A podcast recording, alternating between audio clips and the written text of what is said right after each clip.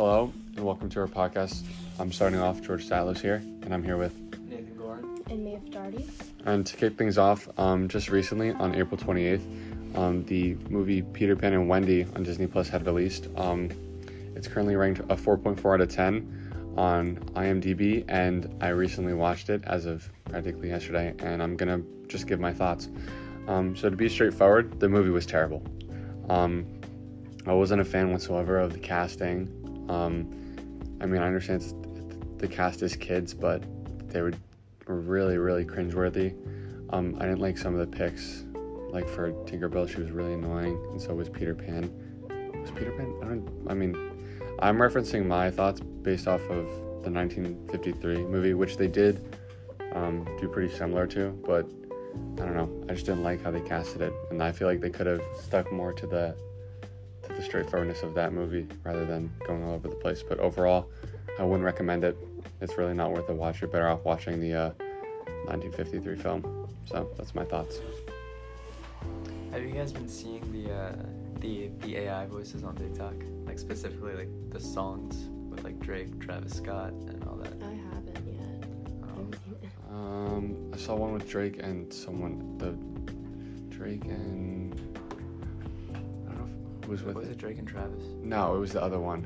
Uh, is it? You said "Heart on My Sleeve" was the one. yeah, that's that's that one's. Oh, it's Drake and uh, the Weeknd. Yeah, the Weeknd. Yeah, that's the one I remember seeing. Yeah. That one was good, and that that had caught me off guard. I had no clue it was AI. I thought it was just leaked, but Yeah, the first time I heard that one, and the like the first the, the Drake and Travis one for me is like crazy impressive. Even though it's just some dude who added AI voices to his song. Like I thought that it was a leak Utopia at first.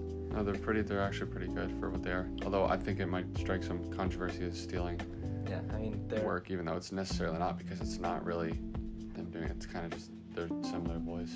I mean all the artists are taking the the songs off of Spotify as soon as they can. Like the actual artists, because they don't want people to think that it's their music when it's not. Yeah, I mean, no, that's pretty smart. All right, in other news, the longtime talk show host Jerry Springer died last Thursday of pancreatic cancer. It was said from the family spokesperson and longtime friend. While the family knew the diagnosis, he preferred the larger public not know until his passing.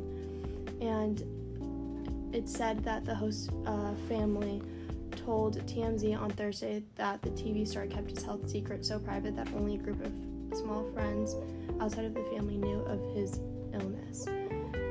He was 79 when he died at his home in the suburbs of Chicago. What do you guys think about that? And I don't really know much about Jerry Springer, but I mean, I think it's I think knew was- of his show. Yeah. I think it's pretty smart to not let the like the general public know about it because Mhm. it would cause like way too much commotion about it. Could also just be private matter too. Yeah, Yeah, I think that it's kind of also disrespectful to you and your family to keep it secret. I mean, it's really on, on you, the person who has to deal with it. So I think that what he did was a good choice. I did watch his. Uh, I used to watch compilations though of like funny moments and like fights on YouTube. So I do I do know a bit about it, but I've never fully immersed myself in his shows. So, but it's sad that he passed away.